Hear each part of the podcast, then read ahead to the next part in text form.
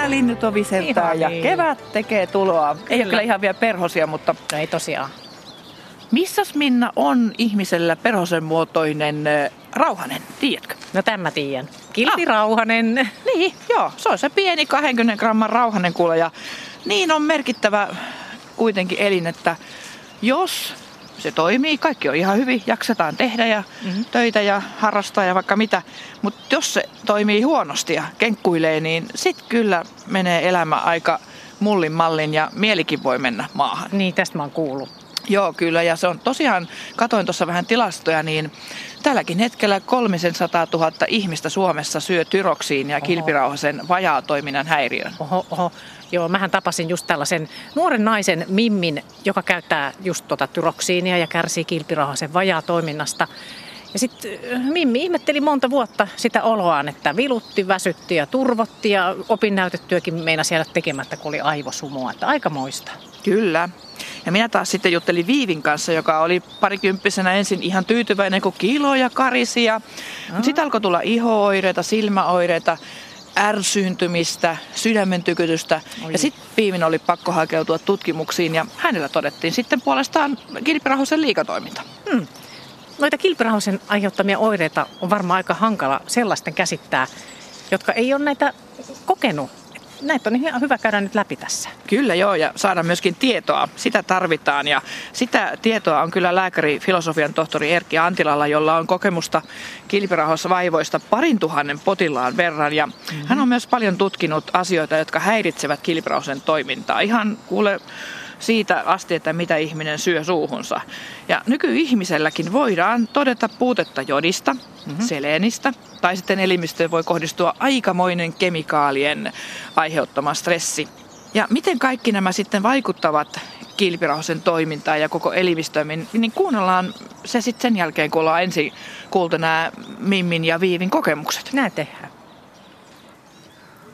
Nyt sä voit Mimmi levähtää, kun sulla on ollut kiireinen päivä. Joo, ihana tämmönen rupaatteluhetki kilpirauhasvaivojen parissa. No, Joo, tällä, tälläkin voi rentoutua. joo, kyllä. Niin, niin sulla on tosiaan kilpirahosen vajaa toiminta ja sitten on tehty diagnoosi oikeastaan Joo. useampi vuosi sitten, mutta et miten tota, ennen kuin se tehtiin se diagnoosi, niin niistä oireita, kerro mitä siinä oli. No siis mä itse asiassa hakeuduin ihan siis tavallaan muiden oireiden takia 2011. Lääkäriin oli semmoista niin kuin väsymystä ja vetämätöntä oloa ja siis mulla on aina ollut tosi kuiva iho, niin kuin ihan siis todella kuiva ja niin kuin en mä hikoile. siis, ja sitten tietysti niin kuin erilaisia oireita kuukautishäiriöistä lähtien ja sitä on niin kuin vaikea kuvailla, minkälaista se on se, se olo. Se on just semmoista, että ei oikein niin kuin saa asioista kiinni. Ja siis vaikka sä oot ihan täysin toimintakykyinen, mutta mut jotkut asiat saattaa olla tosi semmoisia hirveästi energiaa vaativia ja muita. Ja just semmoista niin kuin vetämättömyyttä ja semmoista, siis tosi monipuoliset oireethan kilpirauhasen vajatoiminnassa on ja tosi yksilöllisiä myös. Niin, mä luin sun blogista, kun sä pidät tämmöistä plusmimi-blogia, niin, niin sitä, että, että esimerkiksi sä teet opinnäytetyötä, jos niinku niitä oireita vielä, niin kerrot sä siitä, että miten, miten tämä vaikutti No no siis, siis- olo siihen? Siis just mulla oli silloin tosiaan ammattikorkea-opinnot ihan viimeisillään ja tein sitä mun lopputyötä siellä ja siihen tarttuminen esimerkiksi, niin se oli tosi, tosi työlästä ja niin kuin, siis vei ihan tuhottomasti energiaa. Et mä saatoin olla todella, todella väsynyt, kun mä olin vaikka niin kuin päivän, tai itse asiassa mun mies, hän teki mulle semmoisen lukujärjestyksen silloin, että mä heräsin ja sitten mä söin ja sitten aloin tekemään sitä. Tein vaikka puolitoista tuntia, jonka jälkeen oli sometustauko, Facebook-tauko siinä ja näin. Eli mulla oli semmoinen ihan siis lukujärjestys näille päiville, että koska mä en olisi välttämättä muuten saanut vaan tartuttua siihen ja tehtyä niitä asioita. Että siellä oli tavallaan semmoisia porkkanoita, jos näin voi sanoa, niin just se Facebook-tauko puoli tuntia ja sitten just niin kuin, sit jatkuu taas. Et se, koska se oli semmoista yksin tekemistä ja yksin puurtamista, niin sit siinä ei, kukaan ei patistanut sua tekemään sitä. Sun piti itse tarttua siihen tekemiseen ja silloin, silloin se tuntui niin kuin tosi, tosi työläältä. Sen mä muistan, että se syksy oli niin kuin todella, todella työläs. Sä sait sitten kuitenkin valmiiksi. Sä valmistuit. Joo. Miksi sä valmistuit siellä? Valmistuin estenomiksi tuolta Laureasta, eli siis kauneudenhoitoalan ammattikorkeakoulututkinto. No niin, mutta hienoa, että se niin kuin onnistui.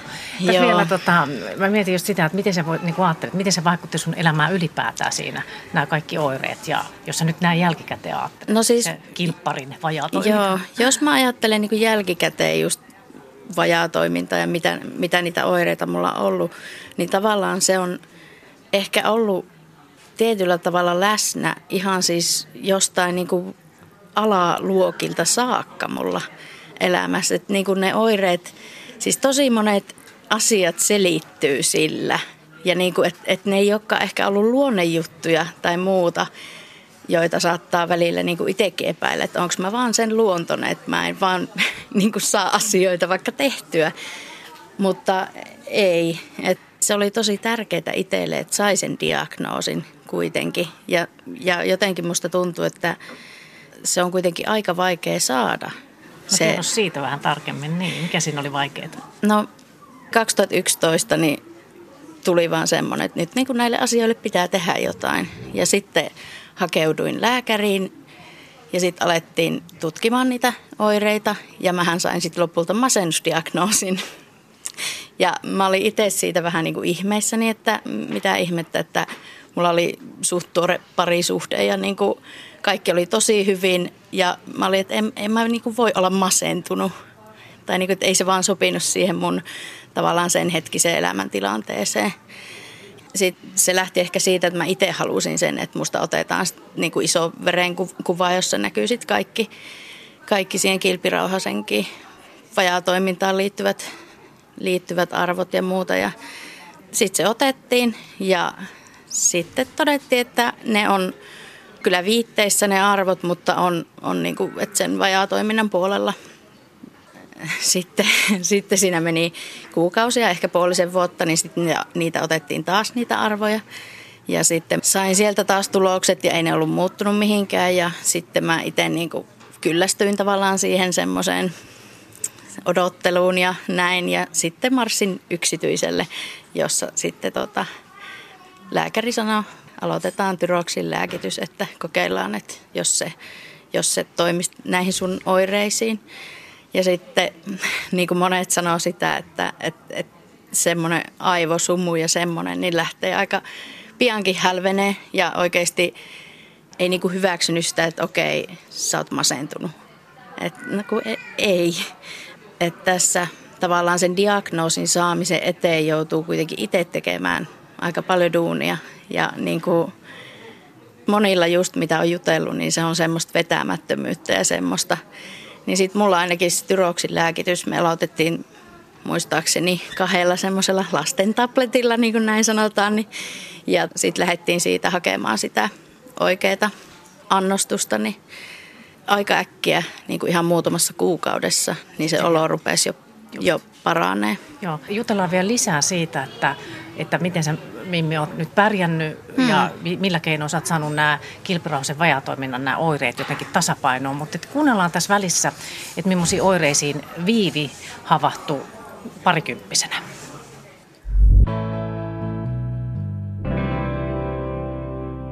Viivi, sulle tuli outoja oireita parikymppisenä. Millaisia ne oli? Mistä sä havahduit, että nyt ei ole kaikki ihan hyvin? No varmaan vuoden verran olin aika kipeä, oli kaiken näköisiä tulehduksia ja sitten paino putos, hiukset oheni, oli sellaista heikotusta, pyörtyilyä, tykyttelyä, unettomuutta ja oikeastaan niin kuin ylikierroksilla menemistä. Tietenkin energia riitti, että ekahan ei ajatellutkaan, että on kipeä, koska se oli aika kiva se energiatila, mutta sitten se tavallaan rupesi hiipumaan ja – saattoi käydä niin, että tuntui, että kadulla pyörryn tai, tai näin. Ja jano oli kova koko ajan, että semmoinen niin kuin aika lopussa oleva oli sitten se lopulta se olotila. Hmm. Tuliko sinulle missään vaiheessa sitten mieleen itselle, että mikä mulla on? Miten sä rupesit selvittämään sitä? Ähm, no se oli pitkä prosessi, että oli esimerkiksi tällaisia silmätulehduksia toistuvasti ja tietenkin kävin niiden kanssa aina lääkärillä, mutta ei ne niin oikein jäänyt kiinni. Sitten tuli ihoon semmoisia läikkiä jalkoihin ja lopulta ihotautilääkäri vaan rupesi listaamaan näitä outoja oireita ja katsomaan mun yleiskuntoa. Kysyi, että oot sä juossut tänne lääkäriasemalle. Ja mä sanoin, että ei, että ihan tuosta vierestä tulin. Mä olin ihan lopussa, vaikka mä olin vaan kävellyt normaalisti lääkäriasemalle. Nuori parikymppinen ihminen ja siitä se sitten aukesi, että hän vaan niin kuin oivalsi listata sen mun niin kuin kertomien oireiden määrä ja se oli valtava. Ja sitten hän lähetti mut suoraan taksilla Marian sairaalaan. Että tota, hän vaan ymmärsi yhdistää ne oudot oireet. Marjassakin sitten se kesti jonkun aikaa, että oli ne sydänfilmit ja, ja sitten se diagnoosi kyllä tuli verikokeista. Että kyllä varmaan saman tien siellä otettiin, mutta kyllä siinä useampi käynti meni ennen kuin endokrinologin vastaanotolla sitten olin kilpirauhasen takia. Enkä todellakaan tiennyt, mistä silloin oli kyse, että sain sitten käteeni sellaisen perustieto-oppaan. Ja oli eka kerta, kun havahduin koko sairauteen, en ollut kuullut siitä aiemmin. Sä oot aika tyypillinen tapaus, koska nykyäänkin paljon ihmiset ovat vielä niin, että mikä kilpirauhana ja miten niin se vaikuttaa. Ja että tosiaankin semmoinen pieni perhosen kokoinen elin tuossa kurkulla, että miten se voi niin paljon vaikuttaa kaikkeen? Joo, se on hämmentävää, että se säätelee niin kuin koko aineenvaihduntaa ja oikeastaan vaikuttaa niin moniin asioihin ja vähän jopa silleen salakavalasti tai vähän hämärästi, että näitä ihoireitakaan ei aina lueta sen, sen piikkiin, eikä ne välttämättä pystytäkään ikinä todistaa, että ne on, mutta ainakin mun tapauksessa, niin kun lääkitys alkoi, niin ne laikut kyllä hävis. Ja sitten taas kaikki nämä tällaiset mielialavaihteluihin liittyvät oireet, niin nehän monesti sitten lasketaan stressin tai masennuksen piikkiin ja, ja se voi olla aika vaikea vyyhti selvittää, jos se ihan itsekään tiedä, tiedä, mistä on kyse ja mistä se tavallaan muuttunut tai heikompi tai huonompi olo johtuu. Ja kyllähän näissä helposti sitten ehkä alkaa se vähän itsesyyttelykin, että onko tällainen ylisuorittaja tai just, että siihen aikaan itsekin olin tupakoinut silloin tällöin ja silläkin on yhteys tähän. Tokihan tämä on niin perinnöllinen sairaus, mutta esim. meidän suvussa niin mun, jäl- mun tapauksen jälkeen se todettiin vasta mun isoäidillä ja sitten tädeillä. Että oikeastaan niin kuin mä en voinut sitäkään aavistaa, että se on meillä suvussa periytyvä. No kun sitten sulla todettiin tämä kilpirauhasen liikatoiminta, niin mitä sille ruvettiin tekemään? No lääkitys alkoi saman tien ja sitä tasapainoa lääkitykseen haettiin. Verikokeet taisi olla kuukauden vai kolmen kuukauden välein, mutta aika useasti oli niitä tsekkejä. Ja se tasapaino ei oikein löytynyt helpolla. Ja olisiko siitä mennyt vuosi vai kaksi, niin sitten annettiin tämä radioaktiivinen jodihoito. Eli se kilpirauhanen oikeastaan niin kuin tapettiin, että se on nyt aivan pieni murunen siellä enää, mutta se oli sitten tavallaan käänteen tekevä – et sitten se rauhoittui se ylitoiminta ja tavallaan kääntyi vajaa toimintaan, kun sitä ei oikeastaan enää olemassa ole. Että nyt sitten tyroksin lääkitys on pysynyt lähes samana nämä, nämä kaikki vuodet siitä lähtien. No on sekin aika hurjaa ajatella, että ensin sä kärsit liikatoiminnasta, sitten kun se hoidetaan, niin sitten se kääntyy sille vajaatoiminnan puolelle, että eihän sekään helppoa. Mutta sä pärjäät nyt sitten sen vajaatoiminnan kanssa tämän tyroksiinin avulla. Joo, on pärjännyt kyllä sinänsä hyvin, mutta toki niin kuin, vaikka sitä periaatteessa mulla ei enää sitä hormonitoimintaa ole, niin, niin sehän on niin kuin dramaattinen, jos mä unohdan vaikka aamulla ottaa sen lääkkeen tai, tai jos unohtaisin ottaa lomamatkalle lääkkeet mukaan, että mä todella tarvitsen sen hormonin, että jos se aamulla unohtuu, niin iltapäivällä mä tiedän, että se on unohtunut. Ja, ja sitten myöhemmin on ehkä enemmän tutkinutkin, mitä alkuunkaan ei kauhean hyvin ohjeistettu, että se on aika tarkkaa, että se pitäisi ottaa tiettyyn aikaan ennen aamupalaa se tyroksiin lääkitys, että se imeytyy hyvin, että nämä on niin kuin pieniä asioita, mutta niillä on merkitystä sen imeytymisen kannalta ja niin kuin kokonaisvoinnin kannalta. Miten muuten sä sitten hoidat tätä nyt tätä sun tilas, että onko merkitystä sillä, mitä syö, miten elää, miten liikkuu, Tekeekö liikaa töitä? Kyllä, kyllä se on niin kokonaisvaltainen, että kyllä pitäisi muistaa olla armollinen itselleen ja terveet elämäntavat olisi tosi tärkeät, että itse olen huomannut, että gluteenittomuus sopii, sopii mulle. Sitä nyt ei ole mitenkään tutkitusti todistettu, mutta tällainen kasvispainotteinen mahdollisimman vähäviljainen ruoka toimii paremmin. Ja sitten liikunta totta kai tai ulkoilu auttaa jaksamaan ja sitten stressiä kyllä pitäisi pystyä välttämään, että, että tota, se voi olla vaikeaa, mutta kyllä mä ainakin itse sitten huomaan sen tosi voimakkaan väsymyksen, että, että mä kutsun esimerkiksi tiettyjä sunnuntaita yöpukupäiviksi, vaan siitä syystä, että silloin mä oon todella väsynyt. Ja sen mä oon jo oppinut, että mä niin kuin sallin itselleni sit sen yöpukupäivän, että sillä mä lataan ne akut, että pitää olla välillä vaan tekemättä mitään. Hmm. Tulla sen kilpparin kanssa toimeen. Joo, antaa lepoa ja jotenkin se semmoinen, että vaikka tuntuu hassulta, kun mulla ei sitä hormonia enää ole, niin silti tosi väsyneessä tilassa mä edelleen menen siihen ylikierrostilaan. Eli joku mun niin kuin elimistössä tavallaan laukaisee sellaisen tilan edelleen, että se rauhoittuminen voi olla vaikeaa silloin, kun on tosi väsynyt. Mutta tietenkin nämä vuodet on opettanut siihen, että kyllä, se, kyllä sen tuntee. Mutta sitten pitää vaan nukkua, jos mm. pystyy nukkumaan tai vaan levätä ja tehdä jotain rauhoittavaa. Sulla on sitten myös todettu tämä Basedovin tauti, joka kaikilla ei ole, vaikka on kilpirausvaivoja, mutta sulla on. Ja sehän tunnetaan siitä, että silmät vähän pullistuu päästä. Miltä se tuntuu? Tuntuuko ne kipeiltä ne silmät silloin, kun ne rupeaa oireilemaan? No hassuhan siinä on, että se ei oikeastaan ainakaan mulla ole tuntunut miltään.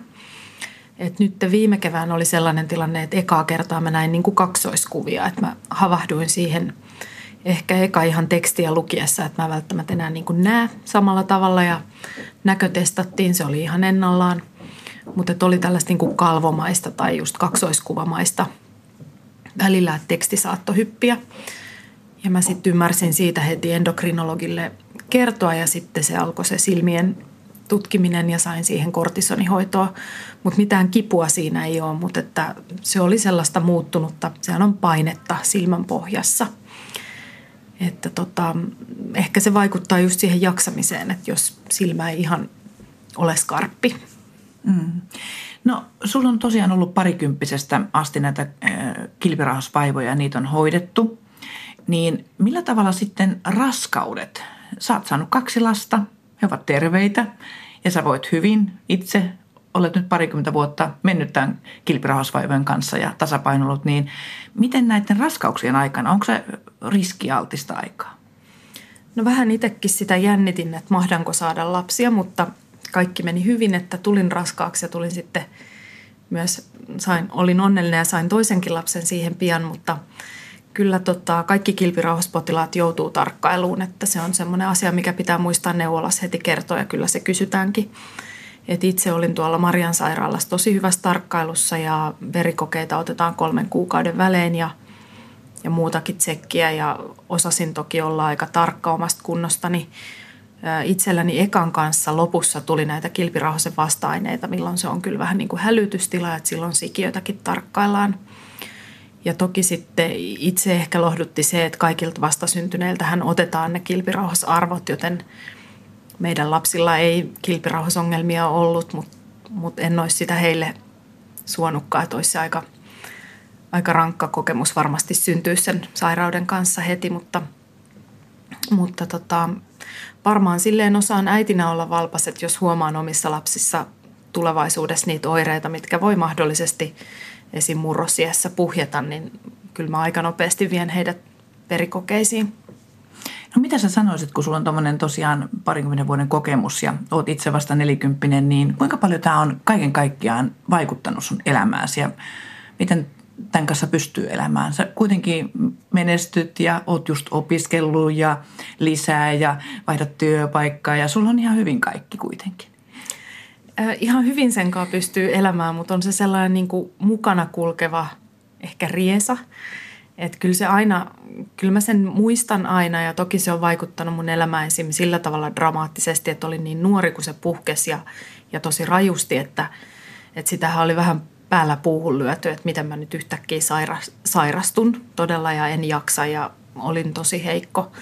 En jaksanut olla sosiaalinen, en jaksanut silloin lopettaa tai valmistua, että valmistuminen siirtyi ja, ja monet asiat – ja sitten se tavallaan nuoren ihmisen kunnon romahdus, että se joudut oikeasti niin kuin sekä henkisesti että fyysisesti itse kasaamaan, niin, niin kyllä siihen varmaan semmoinen puoli vuotta, vuosi ainakin meni, että, että tunsi olonsa normaaliksi.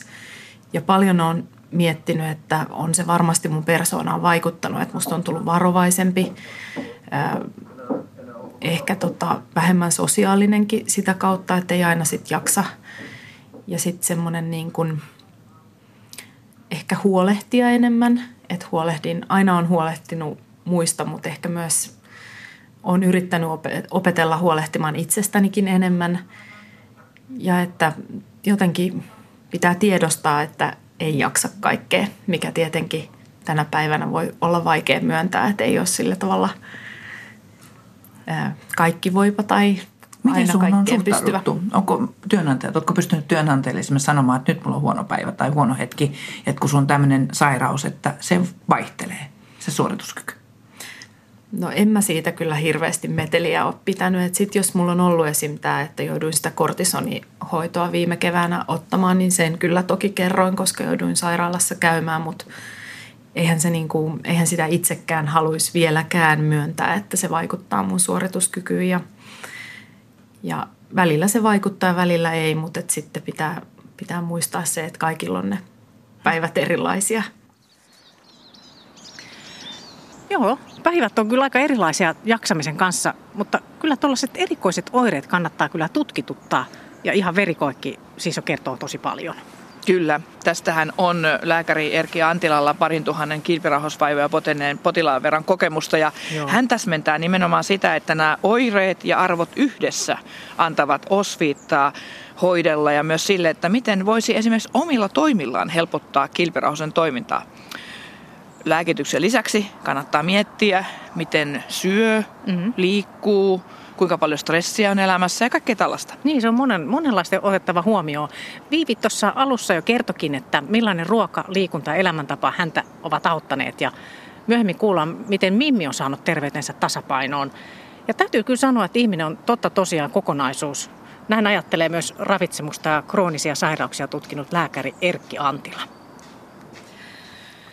Olen nyt täällä Helsingin antioksidanttiklinikalla ja tapaan pitkän linjan lääkärin ja biologin Erkki Antilan. Hän on perehtynyt ravitsemukseen ja kroonisiin sairauksiin, kuten esimerkiksi endokrinologiaan eli hormonia tuottavien elinten aiheuttamiin sairauksiin. Ja kilpirauhaspotilaista Erkki Antilalla on parin tuhannen potilaan verran kokemusta lääkäri, filosofian tohtori Erkki Antila, miten tärkeä tämä rauhanen tässä, tämä perhosen kokoinen 20 grammaa painava pieni rauhanen tässä kurkun pään alla oikein on sitten ihmiselle? No se on keskeisen tärkeää, koska tämä rauhanen säätelee solujen ja kudosten energian tuottoa, eli perusaineenvaihduntaa. Se on sen tärkein tehtävä. Perusaineenvaihdunnan kautta riippuen siitä, mistä kudoksesta on kysymys, tulee kaikki ne moninaiset vaikutukset, mitä sitten keho välttämättä ei huomaa ollenkaan silloin, kun kaikki toimii, mutta sitten kun se ei toimikaan, niin tulee hyvin monilaisia oireita. Kilpirauhanen on toisaalta myöskin tämmöinen kaksoisorgaani, että sen päällähän on hyvin pienet lisäkilpirauhaset, jotka taas sitten huolehtii kalsiumtasapainosta, mutta se on taas erillinen funktio, mutta jos me puhutaan paikasta, niin ne on periaatteessa ikään kuin samaa rauhasta siinä kaulalla. No mitä ihmiselle sitten tapahtuu, jos se kilpirauhan yhtäkkiä rupeekin kenkkuloimaan, eli ei toimikaan kunnolla. Mitä ne tyypillisimmät vaivat ovat sitten? No siinä on erilaisia tapoja, millä se alkaa. Joskus se alkaa hyvin salakavallasti, että ihminen ei huomaakaan, että jotain tapahtuu. Elimistö vaan hidastuu. Naisilta voi kuukautiset jäädä pois, paino voi lähteä nousemaan, voi tulla väsymystä, palelua, järki ei oikein luista. Jos se tapahtuu nopeasti, niin sen toki huomaa nopeimmin sen huomaa silloin, jos kilpirauhasessa on tämmöinen äkillinen tulehdus. Esimerkiksi joku virustaudin jälkeen tulee tulehdus, jolloin se jää ylikierroksille, tulee kilpirauhasen liikatoimintaa hetkeksi, ehkä joiksi kuukausiksi ja sitten se joko menee ohi tai tapahtuu päinvastoin, että se heittääkin vajaatoiminnalle. Eli nämä nopeat muutokset on usein semmoisia, että niissä ihmiset tulee helpostikin ja nopeammin lääkäriin, mutta nämä hitaasti tapahtuvat tekee kilpirauhas vajatoiminnan diagnoosin haasteelliseksi, koska ne merkit tulee, vaikka katsottaisiin laboratoriokokeitakin lääkärissä, ne tulee niin hitaasti ja potilas ei osaa aina kertoa kaikkia oireitaan siinä vaiheessa, kun vielä voitaisiin hyvin helposti siinä vaikuttaa.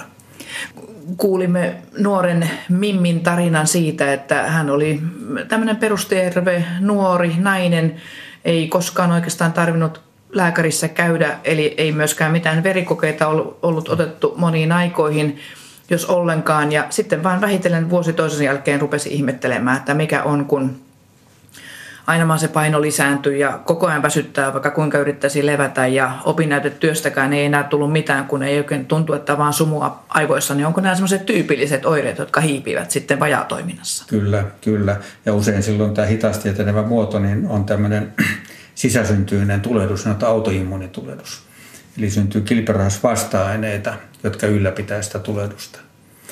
Ja, ja itse asiassa diagnoosi on joskus helpoimmillaan, jos katsottaisinkin vain vasta-aineita. Koska usein ihminen pystyy kompensoimaankin monenlaisia oireita ja selittää niitä eri tavoin. Mutta jos katsottaisiin vasta-aineita, niin kuin joskus on seulonnassa katsottu esimerkiksi raskaana olevilta naisilta, niin vasta-aineita niin jopa 10 prosentilla voi olla kilpirasvasta-aineita, joka tarkoittaa sitä, että hyvin suuri joukko on täysin tietämättään tilanteessa, jossa kilpiraha on tulehtunut, mutta ei vielä ole niitä vajatoiminnan oireita. Ja, ja nyt tutkijoitahan kiinnostaa hyvin paljon se, että voitaisiinko tässä vaiheessa, kun ei ole vielä diagnoosikaan, jollakin tapaa ruokavalioita ja elämäntapoja muuttamalla, niin muuttaa sitä sairauden kulkua. Ja tästä on näyttöä, että nämä niin sanotut autoimmunitaudit, joita on runsaasti, ne esiintyykin usein yhdessä. Että jos sä saat yhden autoimmunitaudin, sä voit saada kolme, neljä, viisi muuta autoimmunisairautta eri elimissä, jolloin se ilmiön merkityskin on paljon suurempi, että voitaisiinko tuohon puuttua ennaltaehkäisyllä. Ja, ja näyttää siltä, että se on mahdollista, mutta se, se on usein menee tänne niin sanotun itse, eli omahoidon alueelle, joka vaatii potilaalta valppautta ja tietoa ja kykyä omaksua erilaisia ohjeita. Mutta jos se nyt sitten on tosiaan esimerkiksi tämä vajaa-toiminta päässyt päälle, niin millä tavalla sitä voi tutkia? Minkälaisiin tutkimuksen pitää hakeutua? Että meneekö vaan kertomaan lääkärille, että nyt mulla on tämmöisiä oireita vai joku laboratorio koi, miten sen saa parhaiten selville? No, tavallisin, tavallisena on se, että perusterveydenhuoltoon tai työ, työterveyteen asiakas menee ja kertoo näitä oireita ja sitten lääkäri katsoo ne kilpirauskokeet. Eli katsotaan kilpirausta stimuloiva hormoni, tyrotropiini, TSH, joka on hyvin herkkä reagoimaan sille, että jos kilpirauha toimii huonosti, niin se yrittää tehostaa sen toimintaa nousemalla. Eli TSH-nousu, tyrotropiinin nousu on yksi diagnostinen muutos. Verikoekko sen kertoo? Se on, se on verikoe. Toisaalta minä suosittelisin myöskin sen kilpirasvasta-aineen katsomista, koska se on yksi tapa hyvin monilla, yli 80 prosentilla nousee kilprahas peroksidaasi vasta-aineet. Niitä on joitakin muitakin vasta-aineita, mutta tämä peroksidaasi on selvästi yleisin. Eli sekään ei ole sataprosenttinen koe. Tosiaan on ihmisiä, joilla voi olla kilprahassa tulehdus ilman vasta-aineiden nousua, mutta kaikki kokeet antaa lisäkuvaa siitä asiasta. Aikaisemmin vielä ennen sotia, niin esimerkiksi jodin puutoksen aiheuttama kilpiraisen vajatoiminta, usein struumana tunnettu, oli, oli hyvin tavallinen tilanne, jossa diagnoosi oli myöskin silmin nähtävä, koska ajatoimintainen kilpirahana, joka ei saa jodia, niin suurenee kaulalla, jolloin puhutaan struumasta. Eli se on just se ilmiö, kun sanotaan, että on HK-lenkkimakkara tuossa aivan, kaulalla. Ky- aivan, kyllä. Mutta kuinka paljon ihmiset nyt Suomessa esimerkiksi kärsivät tällaista vajaatoiminnasta? No, se on aika yleinen ja voi sanoa, että mitään luotettavaa tilastoa ei ole, mutta jos katsotaan tyroksiinin myyntikulutuslukuja, niin on arvioitu, että noin 300 000 ihmistä sairastaa, on, on diagnosoitu ja on menossa kilperhauslääkitys. Mutta se suuri joukko ihmisiä, joilla ei ole vielä diagnoosia, joilla on kenties vajatoiminta, jota hoidetaan ihan jollain toisella diagnoosilla, tai jotka ei edes ole menneet lääkäriin, niin sehän voi olla vaikka toinen mokoma. Voidaan puhua, että siellä voi olla toista sataa tuhatta, jopa parista tuhatta ihmistä, jotka eivät tiedä tästä asiasta mm. mitään. Kuinka tyypillistä se sitten on, että Mimmikin sai ensin vähän arveluja lääkäriltä, että mahdatko olla masentunut? No, tämä on, on, on tavallisin väärä diagnoosi, että liian helposti lähdetään tekemään diagnoosi, joka selviää sillä, että lääkäri kirjoittaa masennuslääkkeen ja sanoo, että alo- aloitetaan tällä tutkimatta potilasta. Toki masennuspotilas pitäisi aina tutkia myöskin somaattisesti tarkkaan myöskin anemian ja monen tämmöisen tavallisen syyn suhteen, varsinkin naisilla. Kilpirauhasen vajatoimintahan on selvästi yleisempi naisilla, että Hashimoton tyroiditti ja se on 4-5 kertaa yleisempi naisilla kuin miehillä. Ja, mutta naisilla on myöskin raudanpuutos hyvin tavallista, eli raudanpuutos pitäisi katsoa ja nyt näyttää siltä, että suomalaisilla on kehittymässä uudestaan tämä ennen sotia esiintynyt jodinpuutos, koska suolan käyttö on vähentynyt ja pöytäsuolaa, jota on, on jodattu 50-luvulta lähtien, niin sen käyttö on vähentynyt. Elintarviketeollisuus ei toistaiseksi ole käyttänyt jodattua suolaa, vaikka siitä nyt on jo sopimuksia, että se pitäisi tulla myöskin sen kautta, että valmisruuissa, heineksissä ja leivässä käytettäisiin jodattua suolaa. Eli summa summarum, jos vähänkin epäilee jotain itsessään, niin ainakin se verikoe kannattaa Kyllä, pyytää kyllä, ottamaan. Kyllä. Mm. Entä kuinka yleistä sitten on liikatoiminta, eli lähteekin sitten kilpirauhanen puskemaan sinua yliaktiiviseksi? Joo, mä mainitsin tuossa alussa siitä äkillisestä kilpirauhasta tulehduksesta, jossa on usein ohimenevää liikatoimintaa. Nyt tämmöisissä tapauksissa, jossa kilpirauhanen tulehtuu ja voi olla seurauksena autoimmuunitauti, niin se toinen mahdollisuus on, että siellä syntyykin vasta-aineita, jotka kiihdyttää kilpirauhasen toimintaa. Tämä todennäköisyys on siihen suuntaan selvästi pienempi, mutta tällöin puhutaan tosiaan Pasedovin taudista, joka on se tavallisin liikatoiminnan muoto, joka perustuu myöskin autoimmuunimekanismiin ja, ja se on, se on tuota, tietysti päinvastaiset. Perusaineenvaihdunta kiihtyy ja ihminen laihtuu ja, ja lämmöntuotto lisääntyy ja on erilaisia oireita ja sitten jos on pitkään, niin rupeaa ulkonäkökin olemaan tyypillinen Pasedovin tauti, silmät pullistuvat ulos päästä ja niin edelleen. Että, että siihen tosiaan niin potilaan aktiivisuus sen suhteen, että epäilee sitä, niin että ollaan nyt vähän liikaa kierroksia, niin kyllä diagnostisesti ihan samalla lailla kilpirauhaskokeissa näkyy. Ja meillähän tässä Viivin tarina oli juuri tämä, eli hän kaksikymppisenä heräsi näihin oireisiin tai oikeastaan ympäristön mm, huomasi mm. ne e- ensin ja Viivi mm. lähti sitten tutkimuksiin ja Joo. sai sitten avun, eli hänellä sitten sitä kilpirauhasta pienennettiin. Just niin, just niin. Joo, siihen ei ole yhtä helppoja hoitoja tai niitä hoitovaihtoehtoja tietysti punnitaan potilaan kanssa, että leikataanko pois ylimääräistä tai, tai jopa kokonaan kilpirauhan, jos esimerkiksi on ollut niin pitkään tulehdus, että syöpäriski kasvaa. Että koepalassa näkyy, että siinä on riski tai, tai se on jo ehkä toteutunutkin, tai sitten radiojodihoito, tai sitten on tämmöisiä lääkkeitä, jotka estää sitä kilpirauhashormonin muodostusta.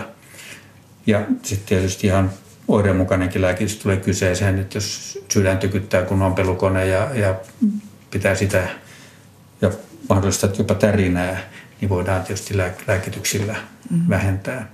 Mutta mennään tässä nyt sitten ojasta allikkoon, että ensin on liikatoimintaa, sitten kun kilpirauhannat pienennetään, niin sitten joutuukin sitten sen vajaa-toiminnan kanssa painimaan niin kuin viivi lopun no, elämänsä, että no, tyroksiinia siinä, pitää siinä ottaa. se katsotaan, että se on helpompaa, koska tämä hormonikorvaushoito on kuitenkin erittäin edullista ja, ja kohtuullisen helposti toteutettavissa verrattuna liikatoimintaan.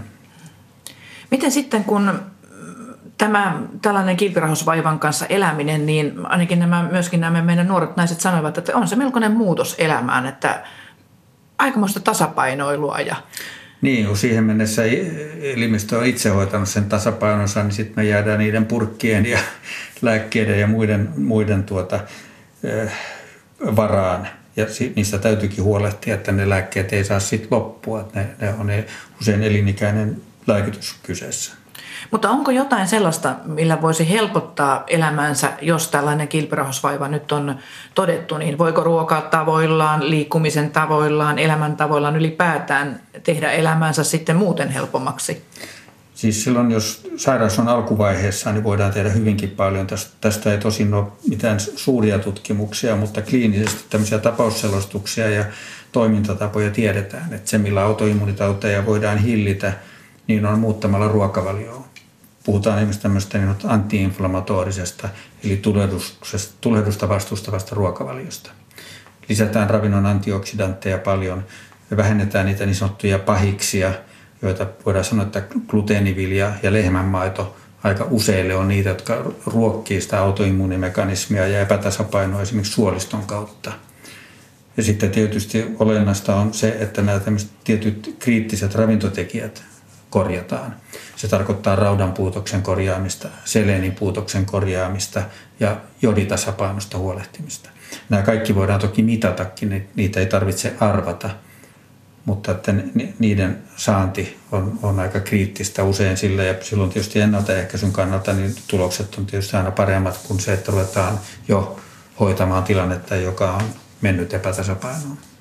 No onko tässä stressillä jotain tekemistä tällä meidän nykymenolla?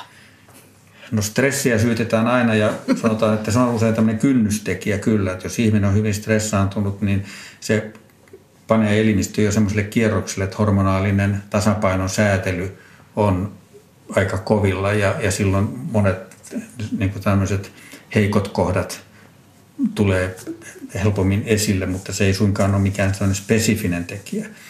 Jos on ajateltu kilpirauhassairauksien yleisyyttä, niin on vaikea sanoa, onko se lisääntynyttä diagnostiikkaa, pidentynyttä elinkaarta ja mitä kaikkea siinä tulee mukaan, mutta ainakin yksi pidetään aika varmana, siitä on tutkimusnäyttöäkin, että tämä ympäristön kemikalisoituminen on yksi iso kemiallinen stressi elimistölle. Puhutaan ympäristömyrkyistä, puhutaan muovien pehmentemistä, bisfenoli Aasta, näistä klooratuista orgaanisista yhdisteistä, palonestoaineista, bromista ja niin edelleen. Näitä legio, näitä erilaisia aineita on, on suuri, mutta tämmöinen niin sanotaan big data, jossa olisi katsottu tätä yhteyttä tarkkaan, niin se, sitä ei oikeastaan ole. Mutta, mutta, mutta monet, jotka näitä asioita seuraavat, pitävät sitä yhteyttä aika varmana.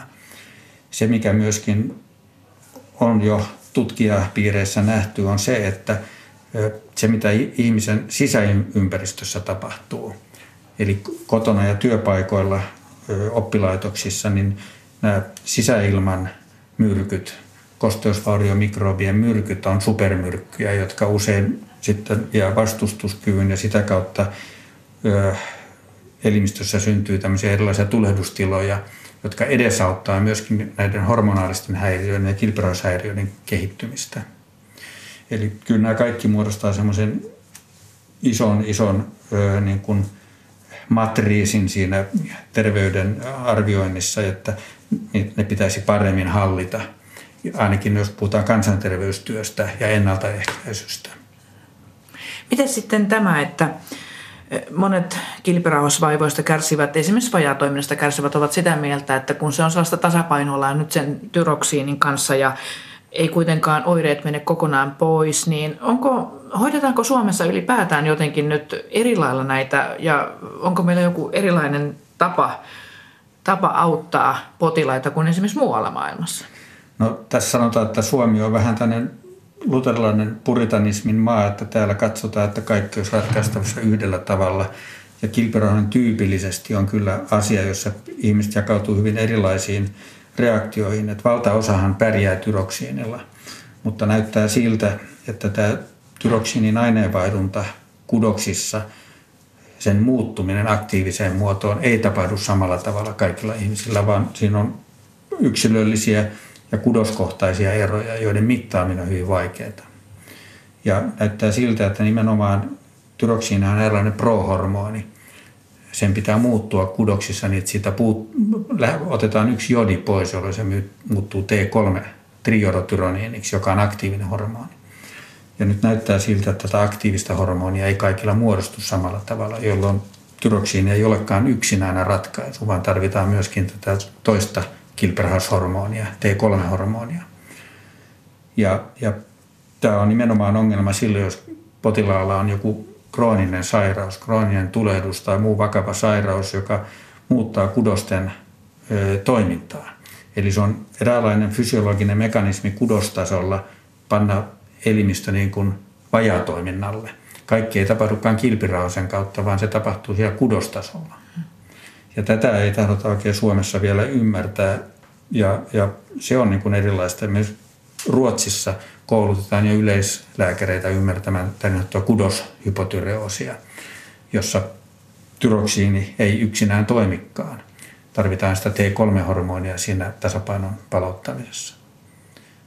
Ja tasapainon palauttaminen tietysti myöskin edellyttää sen, että ne perustavanlaatuiset taustalla olevat krooniset tulehdukset sairaudet ja muut hormonihäiriöt. Usein lisämunuaisen kuorikerroksen toiminnassa tapahtuu muutoksia näissä sairauksissa, niin myöskin ne pitäisi osata nähdä. Eli ei, ei puhuta enää yhden elimen sairaudesta, vaan tämmöisistä epätasapainosta, joka kohdistuu hyvin moniin säätelyjärjestelmiin. Erki Antila, mitä sinä lääkärinä sanoisit sellaiselle ihmiselle, joka miettii, että onko mä tullut hulluksi tai mikä on, kun on niin saamaton ja ajattelee, että mikä mua vaivaa.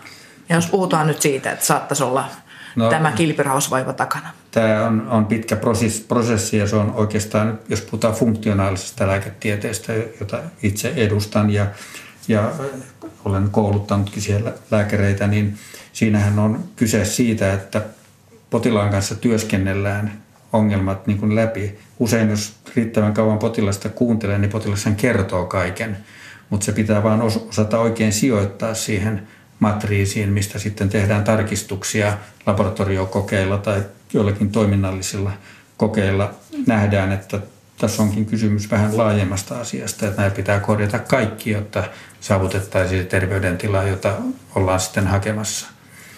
Ja tätä valitettavasti meidän lääkärikoulutuksessa ei vielä ole, koska se on pirstoutunut erikoisaloille sillä tavalla, että yksi hoitaa maksaa, yksi hoitaa kilpirausta ja yksi hoitaa sitten päätä.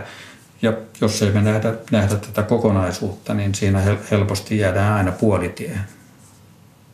Mutta tutkimuksiin kannattaa hakeutua kuitenkin. Kyllä, kannattaa hakeutua ja sanotaan, että jos on paljon ongelmia, niin voi yrittää lääkärin kanssa jo ennalta puhua, että vähän enemmän aikaa siihen käyntiin. Että se ei ole niin kuin akuutti sairaus, että se on 15 minuuttia ja, ja sairauslomatodistus tai resepti, vaan että asioita katsotaan vähän laajemmin. Hei, siinä on mustarastas. Ihana. On. Laula, laula. Ei laula, mutta siis... Nyt sä etsi, kato tarvikkeita jo. mutta tota niin, tota tosiaan asioita on hyvä katsoa vähän laajemmin. Eikä, eikä vaan niin kuin sillä tavalla, että, että hoidetaan vaan tiettyjä elimiä, maksaa sydäntä ja päätä erikseen, kuten lääkäri Erkki Antilakin totesi. Niin. Mutta nyt kuullaan sitten, miten Mimmi on onnistunut saamaan kilpirauhasen vajatoiminnan ja arkensa tasapainoon. Niin Mimmi, sä kerroit tuossa aiemmin just siitä, että millaisia oireita sulla oli ennen kuin sulla tehtiin sit diagnoosi kilpirauhasen vajaa toiminnasta ja se oli joskus 2012, kun sä sait sen diagnoosin. Joo. No miten sä voit nyt? No siis nämä vuodet on mennyt niin kuin yllättävän nopeasti ja kivuttomasti. Päivittäin otan sen tyroksin annokseni ja sitten tota, tavallaan seuraan sitä omaa olooni pitkin vuotta.